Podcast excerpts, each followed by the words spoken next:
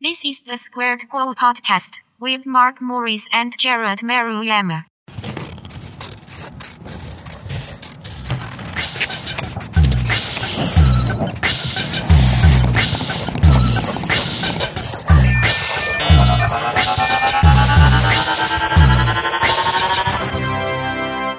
Hello and welcome to another episode of the Squared Co podcast. I am your host, Mark Morris.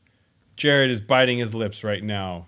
I'm trying not to giggle as we get through these intros here. I think the uh, the more we do this, the the worse it gets uh, Yep. for different reasons. We I find agree. new issues. Um, but yeah, it's, it's it's been a journey. It's been fun. You know, truth be told, this is my third attempt with the intro for this episode. It is. Uh, and I'm surprised that it's taken so long for us to take multiple takes with these intros. I think this is the first one that I've fumbled so bad that we had to just stop and redo. well, I think what people don't realize, because, you know, unless you've actually been on the show, you don't realize how tired Mark gets.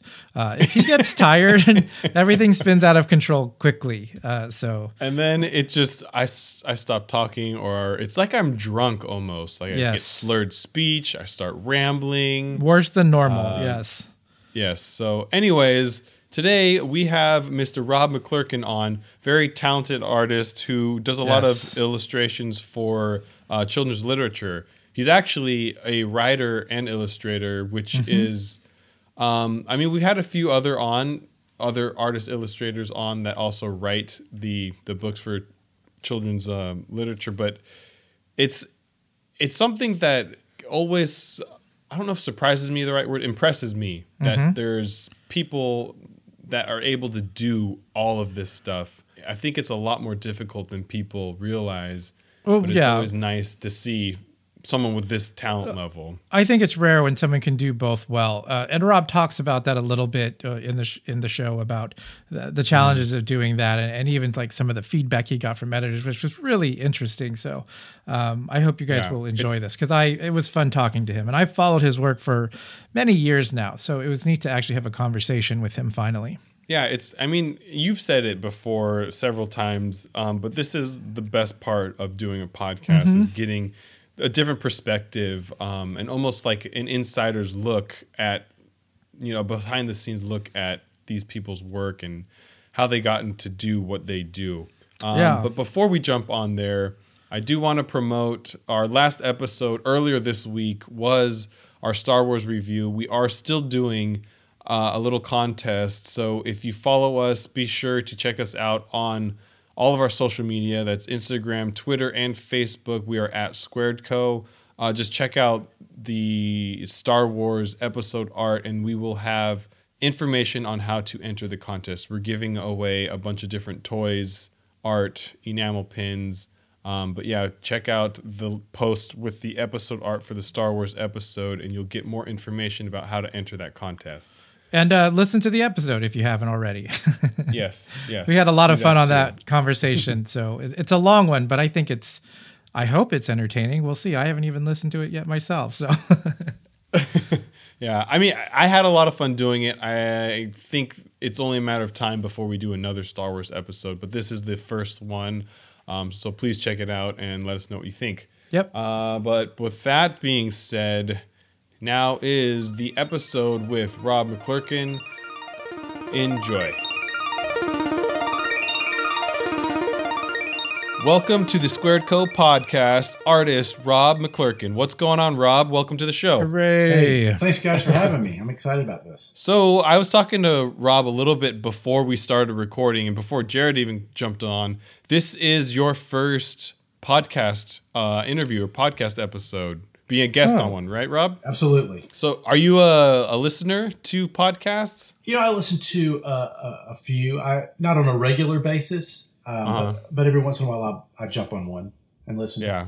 Are you are you more into like the entertainment kind of uh, podcast, or do you go towards the design and like illustrator or uh, educational type De- definitely designer, illustrator, education podcast. Oh. That's cool. What are some that that you do listen to? Um, I've listened mainly. I would say um, All the Wonders. All the All the Wonders is the one I'll jump on. It's um, a Yeah. podcast about children's books, uh, and they Oh, usually very cool. usually uh, talk to writers and uh, illustrators. So it's really kind of cool to hear from that side of the.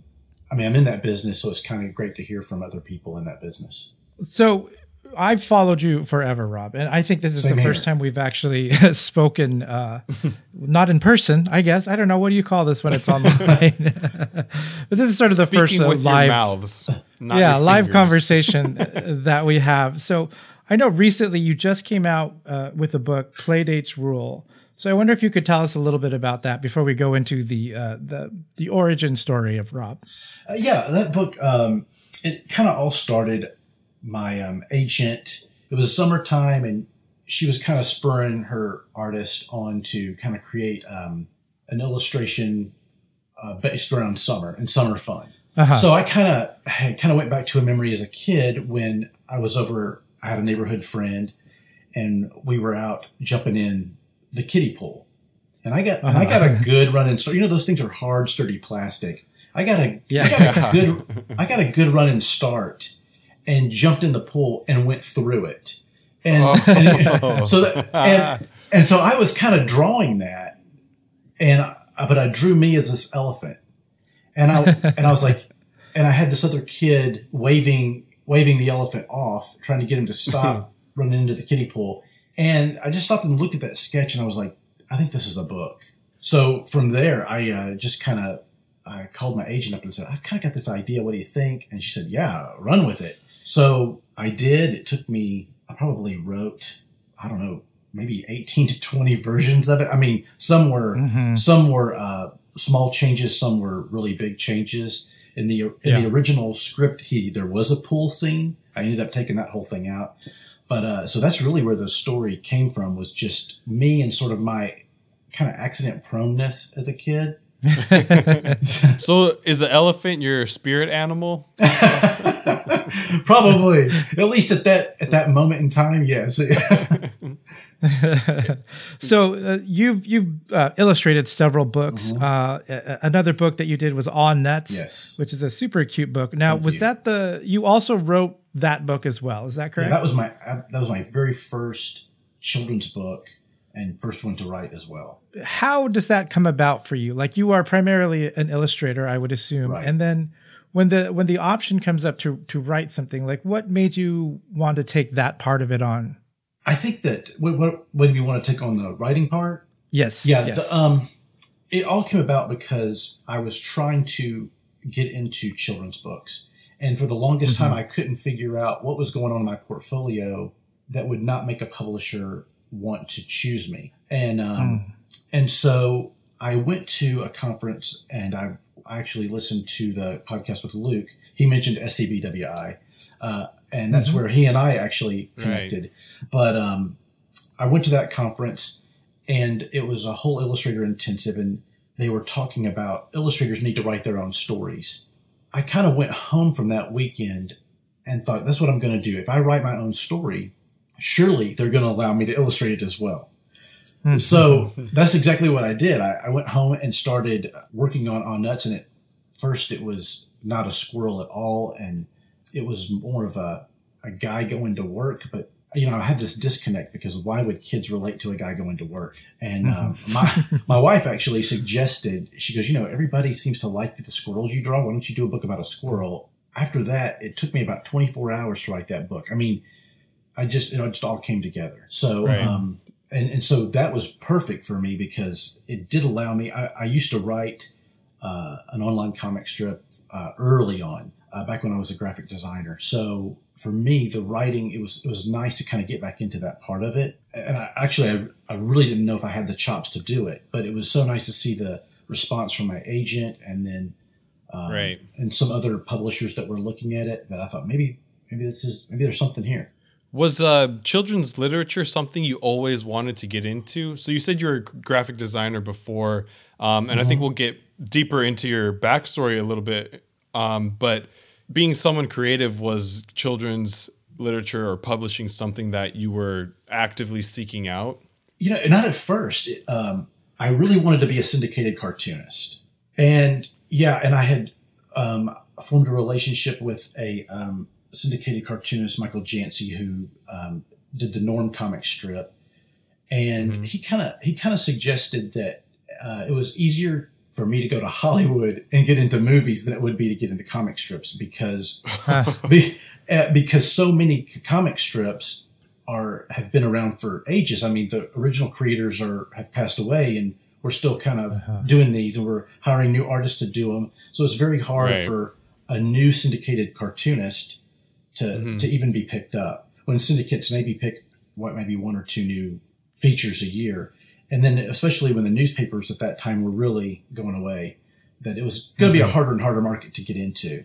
So that's so, that's when I started thinking maybe children's publishing. Writing a children's book, uh, it's one of those things I think that um, everyone kind of thinks they can do. Right. and I think it's a very difficult task to to specifically write for children. In some ways, it, it presents, I think, very different challenges than uh, if you're just a good writer, or if you were to sit down and write a thousand page novel, or you know something like that. Uh, for you, what was the difficult part of, of writing a children's book? You, that is just the hardest part. I mean, I yeah. I just thought it was going to exactly it. You know, you hear so many people. I've got a children's book idea, and right, and I, I think that uh, I think everybody's got a children's book idea the, mm-hmm. the it's the really is the writing and the layering in the in the story and um, just kind of the building of the of the tension in the story. And for me it's really difficult. I mean i end up like i said i wrote 20 20 different versions of of playdate's rules so uh, i think the hardest part um, i was told early on it's about showing what you don't say and say what you don't show and that's always mm-hmm. that's always stuck with me. And so i always try to do a really good balance of that. Like mm-hmm. not overstating and not being preachy to kids and, and, trying to say a lot with very few words and let your pictures really stand out and, and really carry a lot of the story. That's what i love about picture books. Uh, and i think there's an art in learning to do that. And i'm not saying i've even come close to that. There's so many people that do that so well. Um, but right. that's really that's my journey. That's what I'm on. I'm, i want to be a great storyteller. Who are some of the um, people, either contemporary or from the past, uh, that uh, sort of influenced, either influenced you on on how you draw these things, or or how you tell the story, and the ones that you've written? I wonder if you can just give us a few uh, of those people.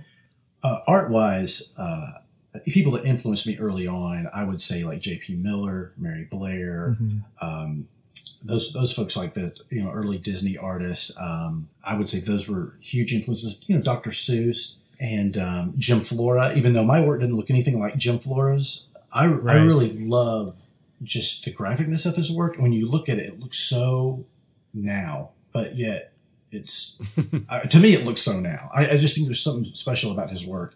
Then I would say writing wise for Aw Nuts, I kept going back to a book by Oliver Jeffers called Stuck that book is just so awesome. I've, I don't know if you've read that book, but it's just so simple, but so it's just such a fun book. Mm-hmm. For for me, it was a great reminder of keep, how to keep things simple. So I kept reading that book as I was writing. So I would try to keep Aw Nuts really very simple, but fun to read and a fun read aloud. So you mentioned that you you wrote uh, quite a few uh, versions mm. of, of, this book. Mm. Why did some of these stories not make the cut? I wonder if you can tell me like what was the sort of uh, transition from from what you started with to to where you ended up? Yeah, um, I would say one of the reasons was, um, and it kind of kind of came apparent as I was writing the story. It ended up being about. It was originally called Sleepover Rules and it was and it became apparent that it was really more about just what the, the, day they had and not anything that took place in the evening. Mm-hmm. and the one of the editors we showed it to kind of said you know why don't we would you be willing to change it to play date because there's a lot of kind of spend the night books but there's not a lot of play date books. The other things that the reason they didn't make the cut is a lot of times either my agent or an editor would be like i this doesn't ring true for me. I'm not really mm. feeling this. And so they would make some suggestions, and I would end up having to, and I can't remember what a lot of those were at this moment, but yeah, yeah. it's one of those things where you just kind of read their comments and you kind of read the book several times and you you go okay you know what maybe that isn't working and as you start kind of trying to fit in what they're talking about to tell a better story, you realize this isn't is no longer going to fit, and so I need to Yeah. take it out because you only have 32 pages, and that's part of the uh, challenge of it too. Does that make sense? Absolutely. Yeah, no, I, I think so. Um, it's always interesting to me to hear what other people uh, like, what the notes are that you get, and and uh, how that shapes the final product. It really is such a a journey from uh, where you think you're going, and then when you sort of end up. So I think that's that's fascinating. Yeah, and absolutely. But um, Well, let me say this too. When. I, when I wrote Aw Nuts, it was very quick. I mean, literally, I wrote the book in 24 hours, and very little of the book changed. But when it got mm-hmm. picked up, mm-hmm. when I did Playdate's Rule, I, so I thought this is how it works. I'm going to write something, and they're going to think it's pure genius, and and that's going to be it. And then and I started getting these rejections, and it kind of threw me for a loop. So I think the norm is you write a ton, and mm-hmm. you end up cutting a ton. Is it difficult to get some criticism sometimes because these characters, especially just hearing your origin story for the Playdates rules, because they're so personal to you, d- mm-hmm. is it difficult to receive some of that criticism sometimes? You know, I- it is, but I think I've because you're because I'm an illustrator. I well, I mean, because anybody's in the in a creative Creative creative world, yeah. world, we get a lot of criticism, and we we mm-hmm. kind of learn to take that early on. So criticism doesn't hurt as much as it used to. I, I would say I, I would say where it hurts is when you read the reviews. That's that's where it, that's where it can hurt. Um, the cure for that is to go read to a bunch of kids because they get it. But um, that's probably the that's probably more difficult for me to deal with than it would be a critique from from an editor because I know that if they've sat down and actually written a response and given me feedback, I realize that's something I need to listen to. Do you have the that's a- opportunity to read to kids some of your books? Oh, absolutely. I try to do. I, I do school visits, and um, if my my wife's a teacher, so sometimes I'll just go pop into her class and read, and and that's convenient. yeah, and that's always it's like I said, that is the cure for any of it is to just read to them and and see them enjoy your characters and how they respond to your stories. It, that's that makes it that's so worth it. Yeah, I'm sure. So let's go back a little bit. I I, I know that you are in uh, Atlanta, Yeah. Georgia now. Um, did you grow up there? Is that where you're from Uh, originally? originally from Nashville, Tennessee. so when you were growing up, then were you always like the art kid or drawing, or like how old were you when you kind of started, you know, finding yourself as an artist? Yeah, I would always drawing. Uh, from a, from Yeah. a little guy, uh, I read the Sunday Funnies, and my mom would read them to me before I could read. So I was constantly drawing little characters from early on. Were you drawing things that were you replicating and copying, or were you coming up with your own characters? My own characters. I never liked replicating. Really, that's amazing. Uh, Usually everyone starts uh, copying. So I know I I copied Garfield relentlessly. I think for for a good few years there. Probably out of frustration for me. I would try to draw Garfield. I didn't think it looked like Garfield. So I was like, okay, I'm going to do my own thing.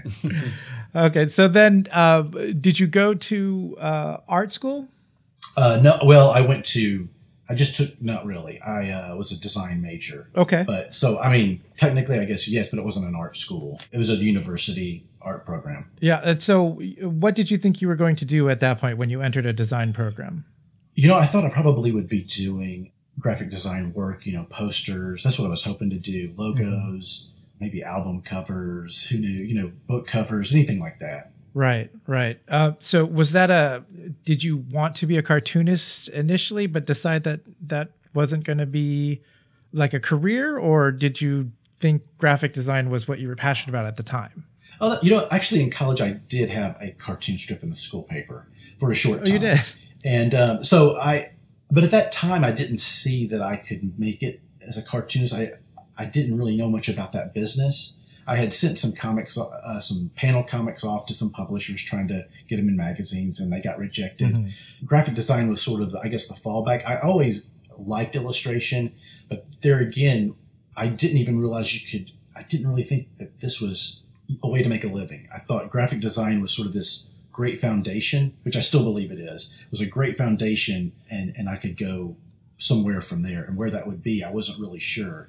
I did really like illustration, and even though we didn't have an illustration major, one of my professors had her master's in illustration, hmm. and she kind of started opening my eyes to that there was a career she could do in illustration, but at the time, I still was gung ho all design, and I guess I thought I could incorporate my design, my illustration work, and that's what she encouraged me to do. Actually, was incorporate illustration into my design work wherever I could. That leads us to sort of a funny spot here. So now you're you're an, definitely an illustrator now. What right. what when did the change sort of happen for you? Like when did you decide that you were going to leave? Uh, like did you pursue a career in design for a while, or talk yeah, us through a, that part? I was a designer for 13 years. Um, okay. I had worked on. I went. One of my jobs was at an organization that had two kids magazines, and when they hired me on, they gave me one of those children's magazines to work on.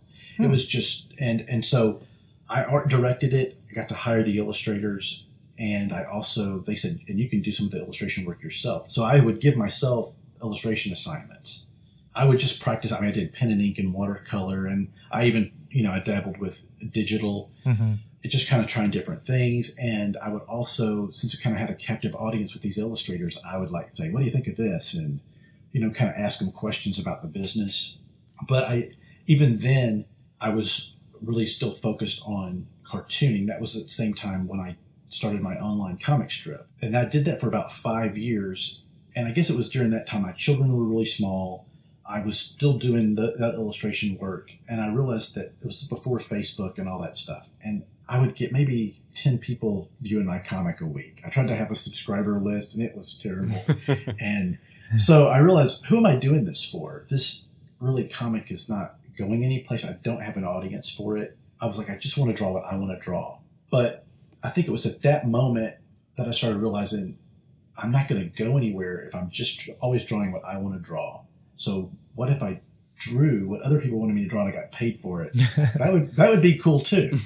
and so I had actually left that job and started working with a good buddy of mine, and we were working at this really crazy company that uh, worked. At, it was for the military and law enforcement. We sold everything the, for the military and law enforcement except uh, firearms. So mm. you name it, we sold it. It was a really interesting company. At our boardroom, we had like a, a uh, a meeting room, and it was like all it was called the gun room because there was guns just all I mean all over the walls. It was kind of the craziest place. Just a we should have, it could have been a reality show, and I digress. But it but um it was a fun place to work. But during that time, I wasn't there very long, and I realized I didn't want to work for anybody anymore. I wanted to work for myself, mm-hmm. and so I started because I had left that previous job where I had that magazine, they would they started giving me freelance illustration work. And so I was doing that and now I was getting paid doing illustration and I was like this is really really cool. So if I could get more clients like this, I could really make a go of doing this. So I started taking that freelance money, putting it to um, putting it into like marketing and mm-hmm. and trying to save save and market that and it's it took about six months, but it's I started getting other client work. Yeah. And it just kept building and building. And about three years after that, I, I was able to go on my own. So, how were you getting client work at that time? I mean, was this uh, uh, internet time or was this before all the social media stuff? It was before social. Well, Twitter, I think, had just started. It was um, mostly I was getting the work. There's a website called the iSpot, mm-hmm. which is which is, uh, and I was on there. But I was also using the books like Directory of Illustration and Workbook. Mm-hmm. Uh, are you familiar with those? Those big yes. kind of phone book books, right? Full of yeah. illustrators, old school. And yeah, old school. And and you know what? They they were expensive to be in, mm-hmm. but they worked. They worked. Uh, and for that first year that I was in those books, I got a lot of work from it. Mm-hmm. But then it seemed like that kind of waned as mm-hmm. the internet became and internet and social media came more and more into play. Yeah, and right. people's art directors started finding artists differently than those old big books. Are you utilizing social media as a way to increase your client list now that that shift has kind of occurred? My main way of connecting with connecting with art directors now is through postcards. Mm-hmm. I think so, direct mail is a really great way to do it. I I do use social media like Twitter and Instagram and Facebook, but I kind of have a love hate relationship with Twitter. I I really should tweet more and I don't feel like I often have much to say, so I I'm not on there like I should be. But Instagram, I try to post on there quite often. Yeah, Instagram's great for um, for any sort of artist or illustrator because it's such a visual media or a I don't know. It, it's based on images only or primarily, but now they keep changing the algorithm. And Jared and I talk right. about this all the time, where it's becoming increasingly frustrating because you've built this following of you know however many hundred or thousands of people but there's no guarantee that these people who are actual fans of yours will be able to see what you're putting out there so um, there, it you know we mentioned that there was a shift uh, mm-hmm. and how important sh- social media has become it seems like there may be another shift towards i don't know something else i don't know what that is but it's interesting to see how staying on top of being relevant in this industry is ever changing. But I like the fact, I want to go back to really quick, um, saying that you mentioned that you send out postcards to, I'm assuming like different agencies. Right. And I work for the agency that has the Mazda account, and we get a bunch of, just like you said, um, either like little zines sometimes, sometimes postcards, sometimes cards, just a variety of different physical direct mailers, uh, and it does work. Um, all the art directors have piles of these illustrator cards, and depending on what the you know the project has eh, or what the project needs, art directors will pull out the right creative or the right illustrator for the job. So I know speaking firsthand on the agency side that these tactics they do still work. Oh, absolutely. I I I tell everybody I think it's if people ask me about it, I, I think it's the number one thing illustrators should be doing is sending out postcards. Mm. Yeah, that's interesting because it does seem sort of old fashioned, or I think a lot of people think of it as an old fashioned uh, approach to marketing. I, I do want to go back though before we go too much further away from this. You made this decision to go into freelance to work for yourself. That's right. a huge step, uh, and you said right. you had a family at the time. How did mm. you how did you come to that decision that this was the time for you to do it? Were there circumstances that sort of, you know, made that transition easier, or or was it as scary as that sounds? Oh man, it was it was scary. Uh, in fact, I had just um, I w- uh, the place I was working. I went to my bosses and I said, "Look, you guys know that I I do illustration, and you guys have been fine with that, but it's kind of gotten to the point that I'm not doing my job here like I should. Like it, I'm really having a mm-hmm. conflict mm-hmm. because is, they're both becoming full time jobs. So I think I probably need to turn in my notice. And they were really gracious and said, "Well, what if you just cut your hours back?"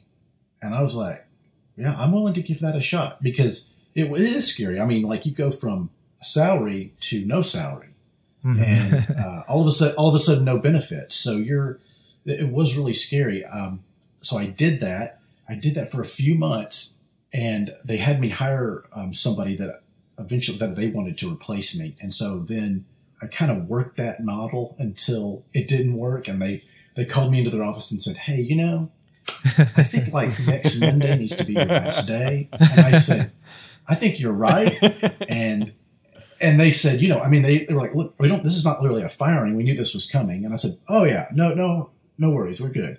So but what was sweet about that was they were still really, really good to me. They kept me on their insurance for a couple months, wow. which was as, as I made that transition. So they were really great.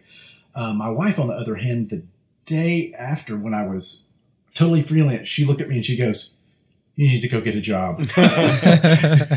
she was totally freaked out, and and uh, understandably so. And this is why I recommend everybody before they go out on their own get an accountant mm. because I was doing the whole sole proprietor thing. So I had this little stash of money that was going to pay taxes, and I had totally underestimated that. Mm-hmm. and so when the tax bill came, it was that whole stash. So now I had no salary and no no uh, what do you call that? Uh, like a safety net, safety net, emergency fund. It was right. over. So uh, luckily, I had already had some jobs in the hopper, and uh, you know I had paychecks coming but it was I was I was a little panicked at that moment. yeah, oh, I'm sure. I think that uh, that's probably a mistake every freelancer makes once.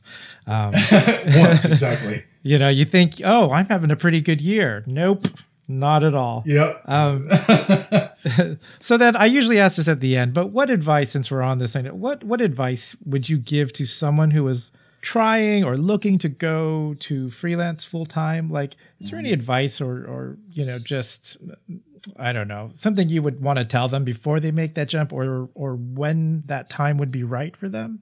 I would definitely tell them whatever your sal, whatever you need to make, like make six months of it and have it back to have it saved up, because clients pay at all different paces, you know, and sometimes sometimes even like I've I've forgotten to send an invoice out or something, and or or whatever, or something gets lost in the mail, and you're like, "Where's my paycheck?" So I think having that emergency of six months is really a nice. Uh, it, it keeps the panic away Yeah. because definitely if you're if you're just kind of waiting paycheck to paycheck it just gets scary that's my i should take my own advice that's, that's the advice i give i also like i said to have a have an accountant i think that just knowing what you're going to owe in taxes is mm-hmm. going to you know you don't want to get behind in that i don't you don't want to get behind in that Right. all. Right. so that's my t- and then and then continue to market don't marketing is i just consider it like this big boulder yeah. and you're pushing it and at first it doesn't move at all but if you keep pushing it becomes easier and easier to keep that momentum so constantly whether you're using social media uh, email blasts postcards you go to conferences where you can meet people uh, you gotta you gotta do all those things I think that's all good advice. Um, And definitely. it's that kind of advice is always difficult to take. It makes so much sense on the other side. oh yeah oh yeah So I want to talk a little bit about your style. You have a very distinct style. Now, uh, you came from you said a design background, and you were dabbling. It's the first time I heard someone saying they're dabbling in digital. It's usually the other way around, especially these days. Um, so, how did you kind of arrive at this style? I wonder if you can talk us through a little bit about how you sort of arrived at this. I mean, you had experience with this children's magazine, so you got to uh, work with a lot of different artists. Probably had to work in a lot of different styles. Um, but how did you find your personal style? Was it something that just developed on its own, or did you set out to to do this? it kind of i think it's kind of like when i mentioned like you know mary blair and jp miller and some of these guys that were my people that i really looked at early on um, i really loved uh, tim biskup who's i loved his work and and i loved the texture they brought to it i just also love the art of books just all that texture that's that's in there and early on i was working totally in illustrator and the more i worked in illustrator I was like, I want to bring that texture into it, and there is ways to do that. But the more and more I did that, it was like I feel like I'm um, reinventing the wheel all the time. I mean, why Right. go to this much trouble in Illustrator when I could take it into Photoshop? Uh, at that same time, I was when I was looking at picture books, and because I wanted to be in that industry, I was most of the. If you look at these picture books, most of them are not. They're really very traditional looking. Either if they're done digitally, they're they look traditional, and I think a lot of them are still done. Uh, they're digital is part of it, but there's still a lot of hands-on work. So that's for me the transition was I didn't want my work, even though I am totally digital, I didn't want it to look like it was done on a computer because I wanted it to have that classic feel. So, what um, before you were doing digital? Then, what what uh, mediums were you using? Was was it all just sort of experimenting around what was needed for the magazine, or did you have a go to uh, medium? Yeah, I really loved um, like pen and ink, and then doing like little watercolor washes. That was my. I really loved doing that, and I had. I really loved Alan Cober, his work, uh, and um, I can't. I always get this guy's name wrong. Uh, John Card- Cardillo or something. He did a lot of jazz illustration, and his line work is just beautiful. I really love those guys. So I. That was kind of what my work looked like. It was probably wasn't really children's bookish really but I, I that's the kind of stuff i played around with back then and then as i started going into digital my work really took on more of a cartoony look uh, when i'm playing around in adobe illustrator and, and i early on i dabbled with photoshop just seeing what i could do uh, then i went totally for a long time for about probably five or six years was totally adobe illustrator Interesting. Oh, so I didn't know that you kind of bounced back and forth. What so? What drew you to Illustrator? Uh, Because I'm an Illustrator artist, I use Illustrator Yeah. almost Oh, yeah. exclusively. Beautifully, What too. drew you to Illustrator first? Because it seems it's almost like the other way around. Because Photoshop is the more magical you know, like fun tool to play around with and use all these things. But Illustrator is at the outset the worst thing you could ever put your hands on. so what You know- was it because of publishing or it was it was necessity back Hmm. then when I was working on the magazine. This was before or early on with FTP sites. Most of the Mm-hmm. stuff we did were on those zip drives that were like hundred megabytes. yeah. and, and where I worked, where I worked, those were like gold. I mean, right. we would send those like 10 of them to the printer and they wouldn't Yeah. send them back or it, we'd be like begging them to send them back Yeah. and so every month we're like hey i need to get another 10 discs and those they were expensive and Yeah. so illustrator was one of those things that i can do this art and you could put it on a floppy so Yeah. or you could email it to the client so i did it because the size was so small especially back then and now it seems like the size just gets bigger and bigger Yeah. even with illustrator So, uh, did you find it difficult when you first started uh, using Illustrator? I don't. I, I don't think I did think it was difficult. You Yeah. know, I just would use the basic. I mean, I use. I still do it when I work in Illustrator. I do a um, comic on a monthly basis for a, a magazine, and I do all of that in Illustrator still. So I would just use the Bezier curves and Mhm. you know circles and dots for eyes and all that stuff that I still do today. Yeah. So I think it was just more of finding my my method, and when once I did it, it was kind of second nature, I guess. Right. Yeah, I, I mean, it was a, it is an inherently difficult, I think, tool to to use, Oh, yeah, especially if you don't have any kind of background and in, in just general. I remember using like Mac Draw or something like that, and for some reason, the, the interface to me looked very similar to Illustrator, and so I remember thinking like, oh, this kind of makes sense. Like, I hated it at first, but uh, but I felt comfortable because I had used that terrible old draw program before. So, I wonder if you can talk about some of the. Um, you have some great clients now, and you're doing these books. But I wonder if you can talk a little bit about some of the other clients you had before you you got there. What kind of jobs were you doing when you first started freelancing? Was it just for these magazines that you had the relationship with, or were they all over the place? I was all over the place. I started getting um, education work, which I was really excited to do, and I think it. I think every illustrator that's a great way to cut your teeth. And not, and not only not only that, I mean, I still do education work. I mean, it's Yep. just it's it's great work. That was a real. Um, that's probably some of my first really big clients was was doing work uh, with education.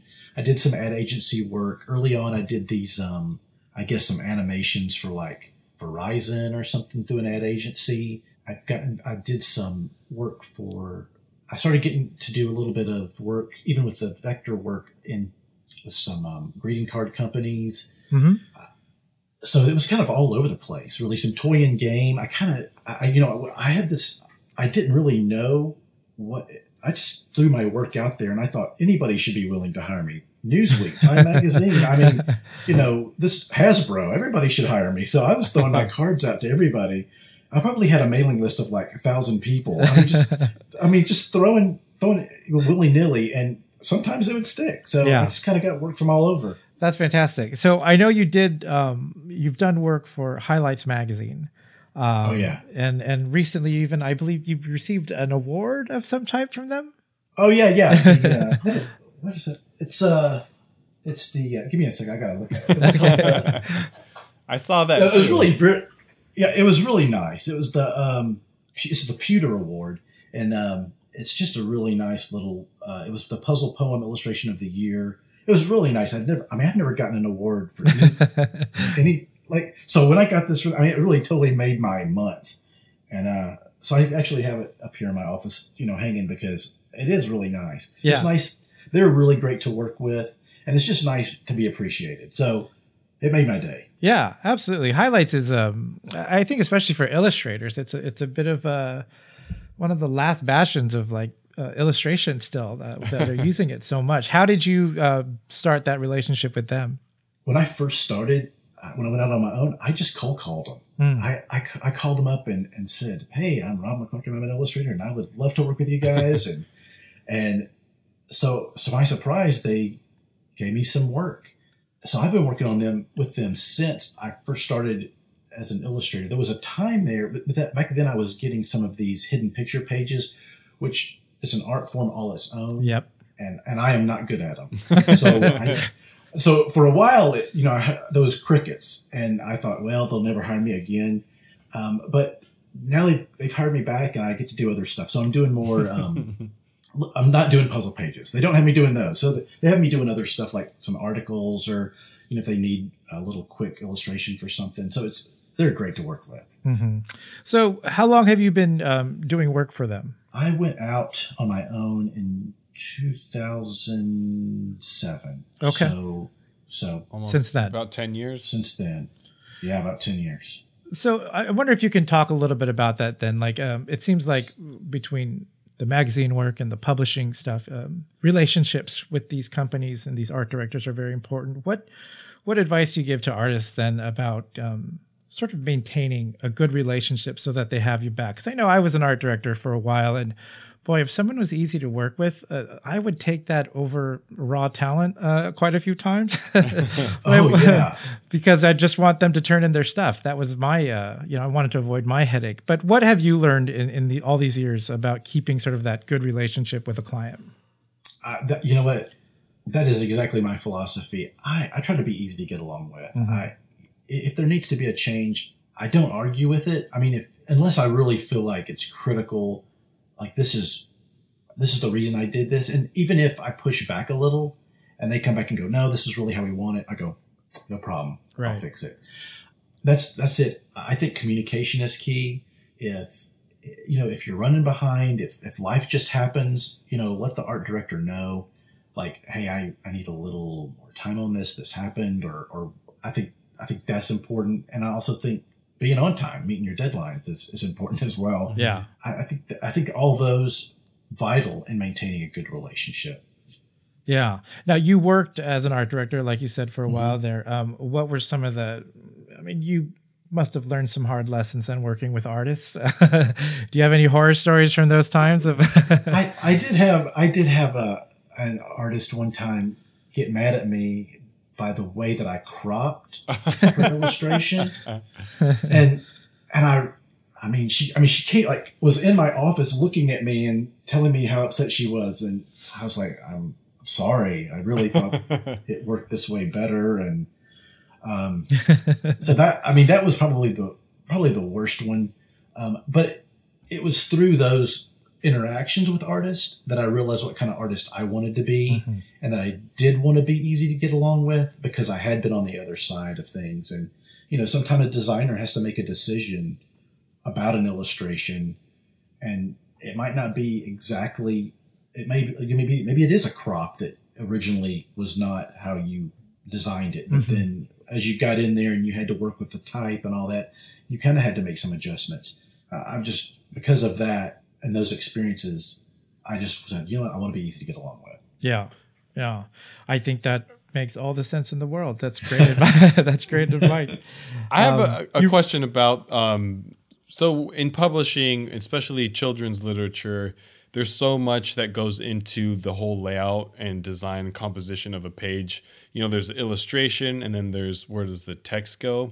Because you mm-hmm. have a background in graphic design and art direction, did you get the opportunity to kind of dictate where your illustrations and the the copy goes in relation to one another, or were you getting art direction from somebody at the publisher? When I write my own books and and then I'm and I send out a, a dummy book to be mm-hmm. reviewed, generally I lay those out with the type and everything. Right. So I kind of show them where I would like the type to be. Mm-hmm. Oh, and then they make little Once- edits and notes from there. Right. And then exactly. So that may change, but I kind of show them based on my sketches with the with the text in there, kind of the whole totally what I'm thinking. And that's generally generally I think it's the way it's been. When I've illustrated books for others, the designer has a little more. Um, they a lot of times will send me the text, and they give me the option to move it where I want it to go based on the based on the illustration. I did want to ask you this: Do you have representation? I do. I, I'm with the um, Bright Group. Okay, and was that something uh, that you did once you were going into children's children's books, or did you always have representation when you were doing freelance illustration as well? I had some.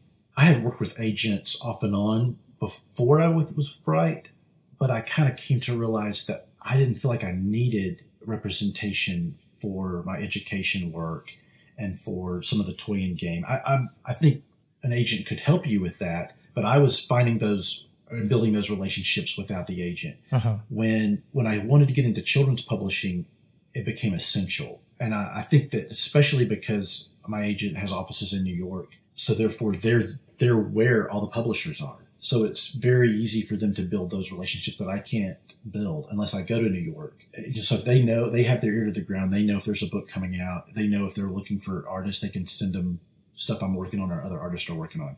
So for publishing, I tell other artists that I think it, I think you have to have one in children's publishing. Mm-hmm.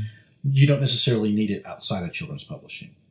And I wonder if you can talk a little bit about the. I know nothing about the the children's book, uh, the publishing side of it. I mean, I've I've done some books um, with Disney, but it's a very specific process. It's you know I think it's a little different than when you're doing something like what you're doing. Mm-hmm. How does one go about finding representation? And is that a whole process? Yeah, it is. It took me a long time to. It you know I had a lot of rejections from um, from agents. Mm. A lot of them would would say, you know, your style doesn't. We're not we're not looking for artists. Your style doesn't really fit my group of artists. I already have somebody in your style. Mm. All that kind of stuff that you deal with.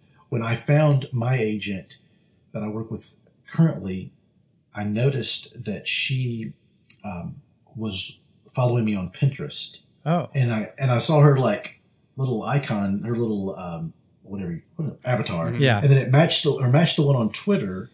and so I kind of put two and two together. I was like, hey, this is the same person and she's following me here. Oh, this is cool. So I knew somebody that was currently being represented by her. And I reached out to him and he was like, man, I love working with, with them. And so at the mm. time, mm-hmm. at the time, I kind of just contacted her directly yeah. I kind of went around the way you're supposed to do. Like, you know, you go to their, they have their submission guidelines. I kind of ignored all that. I don't, I, I don't know if, if it was because maybe they were sort of kind of setting up the U.S. Uh, she, at, at the time, um, there was only one person in the U.S. office, mm. and, and it was and it was her. So, and actually, she's moved on now and started her own agency. So my agent has changed, but this is early on so I kind of just reached out to her directly, and she looked at my portfolio. She said, "I think it's great." She um, asked me if I was wanting to be represented to by her. I asked her a bunch of questions, thought about it for about a month, and finally, when I said, "Yeah, let's pull the trigger," uh, it was literally it was literally like a couple hours later. She was like, "You're in." wow. So then, once you do have representation like that, um, how does the process work? Do they just come to you and say? Here's some manuscripts or or like how does that relationship work with them? Do they sh- shop you around and then like do writers pick you? Or like how does that process work? That's a, you know i'm not i don't really have total knowledge of how that works. I, I, it seems to me that they do know if a publisher has a manuscript and they're looking for artists. Mm, and like okay. i guess an, i guess an editor or an art director might say hey well, you've got this book uh, about I don't know, a boy and his elephant. So we need an illustrator for that, and we're looking. Can you just send us some of your artists and let us look over their portfolios? What do you think would be a good fit for this? And so they'll send, you know, the I guess tear sheets or whatever, mm-hmm. however they do it nowadays. PDF, probably a PDF tear sheet, yeah. different artists. and so they're looking through them and go, yeah, this, I think this style really works for us. So then that's probably how it works more now. Hmm. So they're just coming. Your representation is just coming to you with the manuscript. Then from from what you're seeing, they're just coming to you and saying they've expressed interest. Yeah, actually, it's usually it's like, hey, so and so publisher wants really likes your work. They have this book. Would you be interested? Here's the manuscript, and uh, so you read through it and you go, yeah, this is this is really great, and that's basically how, how that's how it's worked for me. Yeah, yeah, yeah. That's interesting. Like I said, it's something I, I know very little bit about. I know I get a lot of questions about that stuff all the time. I'm sure uh-huh. you must get questions all the time about uh, the children's book industry. Yeah, what I haven't, you know, outside of publishing, a lot of times it's like we're looking at artists, mm-hmm. and you're one of the artists we're looking at, and then I would get the bad news they went with somebody else. usually, usually at this point, it's it seems to be if they're reaching out to me, it's because they they're interested in me actually doing the piece, and it's up to me to say yes or no. Right. And then they'll they'll move on to another artist. Right. Right. Right. Well, that makes more sense, uh, especially now. Yeah, nowadays. So uh, there's a. I don't want to keep you too long. I know there's a bunch of stuff I want to get to, but the, the last thing here I want to talk to you about before we we go on to this next thing is the um, you recently did uh, an, an installation or a gallery show at Samford University. Oh yeah, that's actually where I went to college. Oh, it is And, okay. uh, yeah. And uh, I had kind of built a relationship with one of the art professors, and he was like, "Hey, I'd love for you to do, show your work."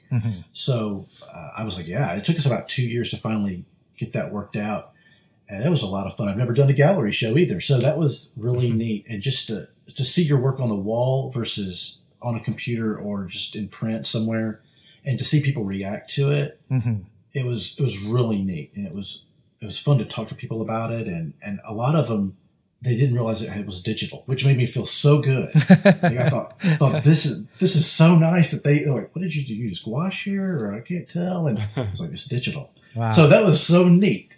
yeah, absolutely. And then I think in conjunction with that, you did a talk as, as part of the closing ceremony for this thing. What was your talk about? Uh, what did you speak about? Your career? I basically I basically talked about my career. There was a lot of it was actually more of a question answer is what it ended up being. Yeah. I I wanted to kind of bring it. It was all to the students, so I wanted to to art students. So I kind of wanted to show them uh, how illustration. I I- basically I opened up all these different websites and showed them graphic designers because they don't have an illustration major still to this day. But what they but I wanted to show the um, students that there's a lot of illustrators. I mean, a lot of designers out there that are effectively using illustration in their own work and as their own illustration. So you don't have to necessarily be doing children's book, mm-hmm. but you can just you being your graphic designer can really do beautiful work with illustration. Is, is that something that you're interested in pursuing or doing more of? This public speaking or creative talks? Yeah, I love that. I love. I I really enjoy. I felt like a lot of people paid it forward to me. I've I've always found the art community to be a, a very supportive, very friendly community. Uh, that's been my experience, and so I've always wanted. Oh, I say that, and Siri goes off. She's listening. She's listening. Uh, she she doesn't respond to me unless I say, "Are you serious?" so, um, where was I? Um, oh yeah, I love so I love talking to college students and kind of you know helping them with their you know as they get out into their career. Early on for me, it, it was uh, it was a rough start getting into that. Every everywhere I looked was like, I want you to have you know five to six years experience and all that kind of stuff. And and I went out and coming down to Atlanta from from Alabama where I was at school, I found that you know wherever you are is kind of where they want to hire. You know, they want to hire a a lot of the art directors here was were um, professors or teaching at um, some of these other local schools. So it kind of made it hard to get your foot in the door. So I really like to to reach out to you know students and I kind of maybe give them a little bit of real world what what it's like. Kind of maybe part of the education that they're not going to get in college. So that is a perfect transition to the next thing we're going to talk about. uh, so the small town creatives. Um, Yeah. I wonder if you can talk to us about that. Now, are you uh, are you a founding member of that group? Yeah, it was started by a good buddy of mine, Tom Cox. I had mentioned him earlier. We worked together for about three years, um, but we've known each other for a long time. And um, we were, he was getting a lot of, he actually lives really close to me. And he was getting a lot of calls uh, from other designers in the area that wanted to kind of meet him for breakfast or get a cup of coffee and kind of talk about his his work and kind of I, I guess they were probably they're younger so they wanted to kind of his experience and being freelance and they were kind of wanting to go out on their own. Mm-hmm. And at that same time i was like man i would love us to start a creative group of, of some of these people that you're talking to. And he was feeling the same thing. So basically we kind of just started this we kind of reached out to those people that he had already met and said, Hey, we're kind of going to do this thing on a Friday morning. So why don't you guys show up? And so the first time we did it, it was like seven people showed up. And it was also sort of our answer to being outside of the perimeter. Eh, we're about an hour out from Atlanta, and that's on a mm-hmm. good day. So, so, so we were like, if there's anything going on in Atlanta that a creative would want to go to, we don't, we're not going to go there. We're not going to do that because if you're going to something uh, in the morning that's uh, something like that, you're gonna you're gonna take your whole day. Yeah. And Right. then Uh, and that's really the same at night. You're always going to be fighting crazy traffic. So what if we had something on this side? And for the longest time, I've lived here about 23 years. Tom and I thought we were the only creatives that lived in this area. and and so by these people reaching out to him, we realized, hey, there's actually quite a few. So like I said, we had that first meeting, and there were seven uh, people showed up, and then over time we kept meeting on once a month on a t- on a Friday morning. We'd bring we bring like coffee and donuts, and people would show up, and it kept growing and growing and growing until we started thinking maybe we need to have some speakers and not just be just a bunch of people just passing out business cards to each other. And, Mm-hmm. But but um, and that was, is what it's about. It's about building community. But what if we had a speaker? So we had we saw that um, Von Glitschka, who's a, a desi graphic designer, mm-hmm. he was going to be in town. So we know him, and we reached out to him and said, "Hey, would you come and speak?" And he said he'd love to. So we decided, why don't we why don't we turn it into a nighttime event and see how many people we could get? And Tom has done a lot of work for a local brewery here called Reformation Brewery, so he's got a really great relationship with them. And they opened the doors to us and let us have it there. Hmm. And a lot of people showed up. And now, and and so now we meet in that brewery every time, once a month on Tuesday nights. Uh, they, they let us have the place, um, and people show up, and it's just grown and grown. And now we're probably averaging, I don't know, like somewhere in the 50s, 45, 50 people Oh, wow. showing up. Um, what is the? Would it be creatives from um, sort of any discipline? Does it is it specific to design and illustration, or or what is sort of the I don't know rules? yeah so far it's been so far uh, it's been just if you're a, if you're working working in the creative industry or that's really it we've had um, a speaker that's been um, more of in the film industry we've had and, and where we live in is cherokee county and that's like uh, i don't know they're, starting to do a lot more movies here in georgia Mhm. uh, like ozark is filmed here in our county and and um, i think some others like tom cruise did a movie Uh-huh. here not long ago so uh, it's becoming more and more, and Georgia's becoming more a part of the film industry. So basically, we had a speaker from that. We had we've had um, we've had speakers that are designers, and that's yeah, those are. And then I've spoken. So we had an illustrator. We've had that's really the. Oh, we've also had well, we've had somebody from the brewery just as a startup. What it was what it was like for them. They spoke, and um, and it was really cool because they know quite a bit about branding and I mean they're Yeah. they've got a they've had a good head on their shoulders. So that was neat to hear from them. It's just a startup. So but so we're really open to anybody in any of the creative fields. So how regularly are you meeting? Just once a month. Mm-hmm. yeah, where do you sort of see this go? Do you have like a a plan for what you want this to become, or is it sort of an organic thing of just doing what you're doing and seeing this thing kind of grow as the industry grows in your area? It's been organic and it, it's I mean it's just really we, we kind of often say we don't really know what we're doing and that's that's the truth.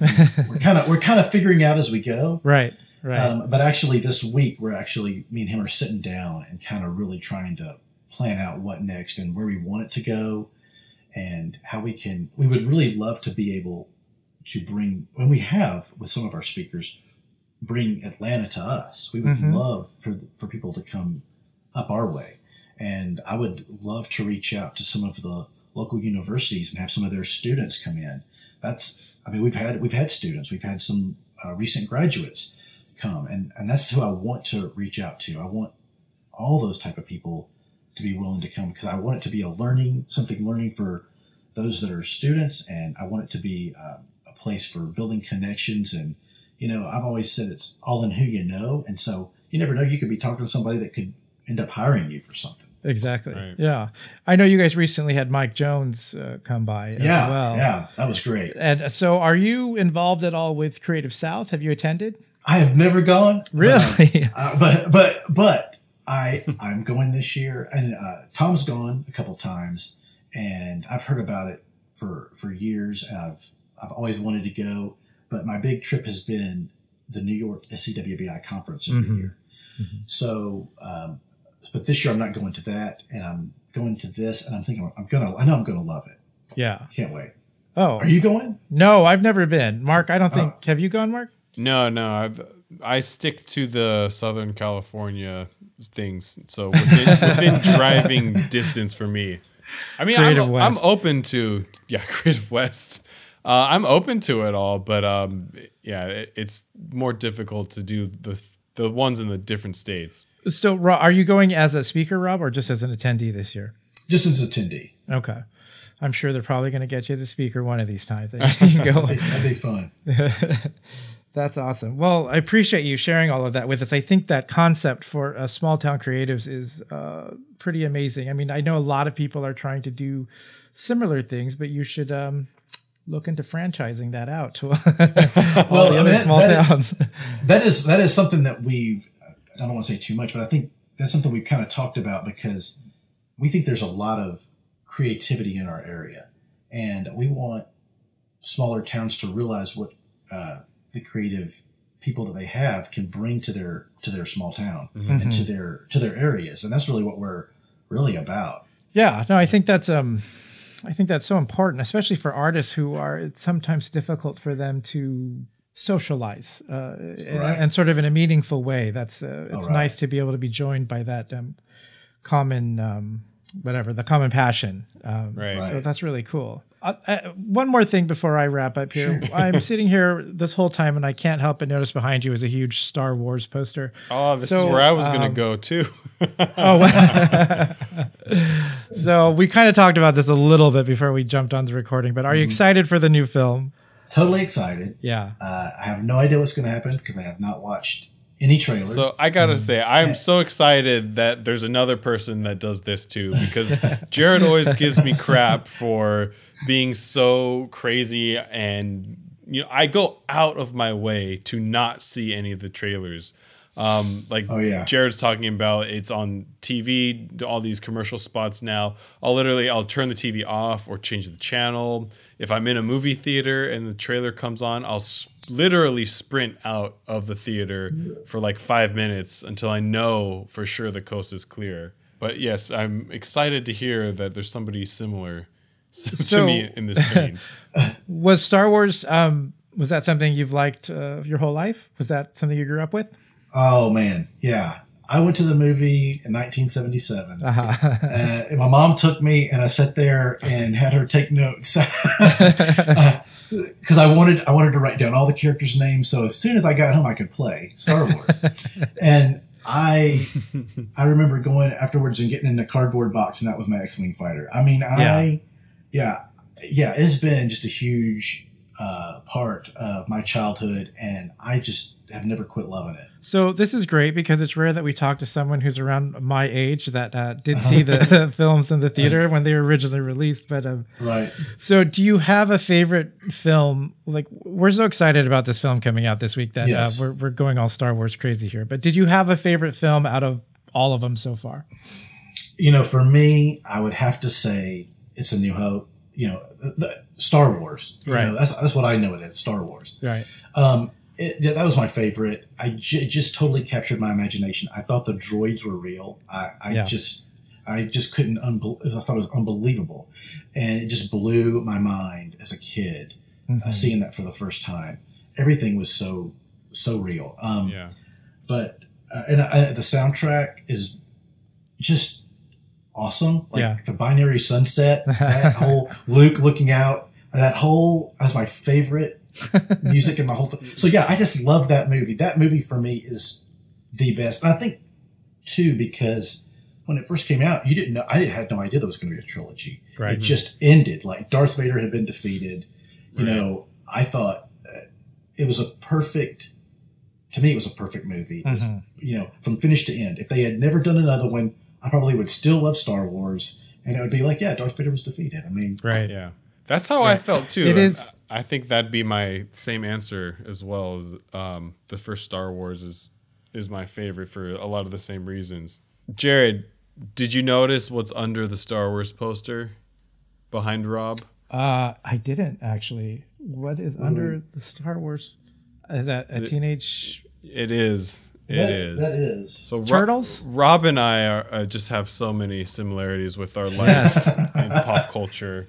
Um, Oh yeah. Jared again gives me crap all the time for being a turtles lover, but it's nice again to see some a fellow creative with the love for Star Wars and turtles right below it. you know, like I never quit liking liking toys. Yeah. And uh, I, when the Turtles came out, I was collecting comic books, and those those magaz- those uh, comic books were like big black and white magazines back when they first came out, and and I had a I had a few of those, and I just loved the Turtles. And then all of a sudden they got really popular. They had toys, and so I don't know. I mean, I don't remember how old I was. I was too old to be playing with toys, and I was buying them.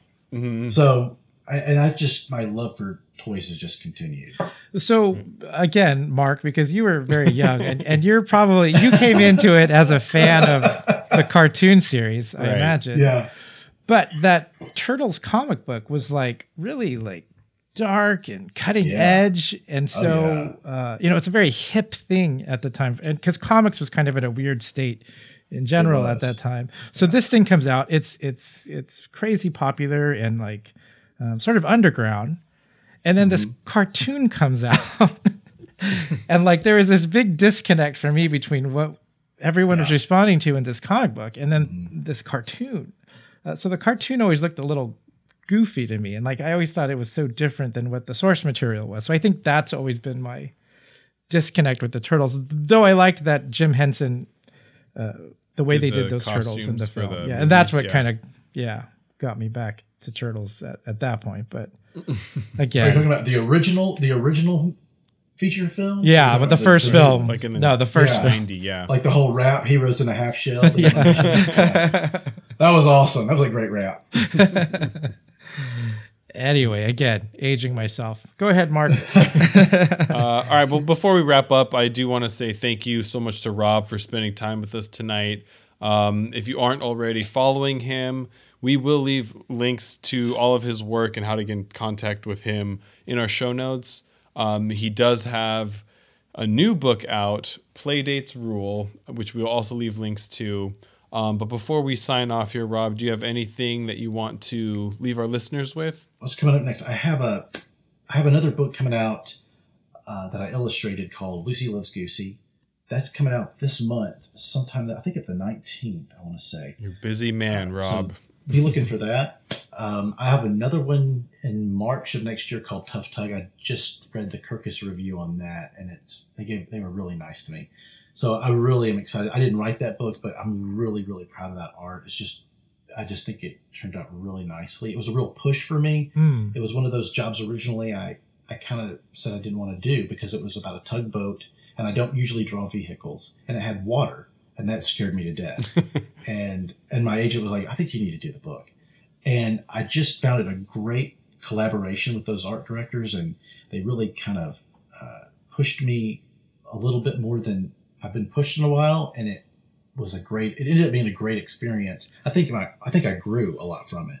I uh, I'm glad to hear that you don't like to draw vehicles. I'm right there with you. Um, but you did post some images from this book already. Is that right? I they- did, yes, yeah. Those look fantastic. So we will Thank you. definitely have to have you back on when that book comes out because I think it is a it's a little different than what I think I would have expected for you. Like there's still Rob there, but it, there's Right. something different. So we'll have to have you back on when that thing Thank comes you. out. Yeah, congrats on that. Appreciate that. Yeah, and uh, thanks again, Rob. We really appreciate your time. Um, for everybody listening out there, again, please check out his work. We will leave links in the show notes. Um, for us, you can find us on all the social media. We are Squared Co on Instagram, Twitter, Facebook. Um, and if you are uh, a fan of the show, please tell a friend, get them to listen with you. We would really appreciate it. Um, but that's it for today. Thank you so much for listening. We'll see you later. Ninja, ninja, rap,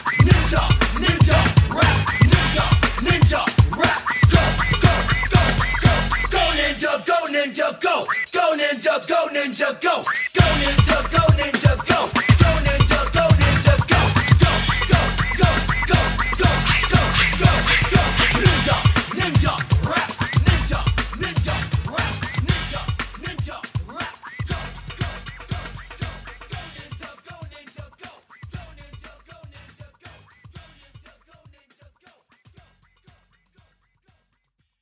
That was awesome. That was a great rap.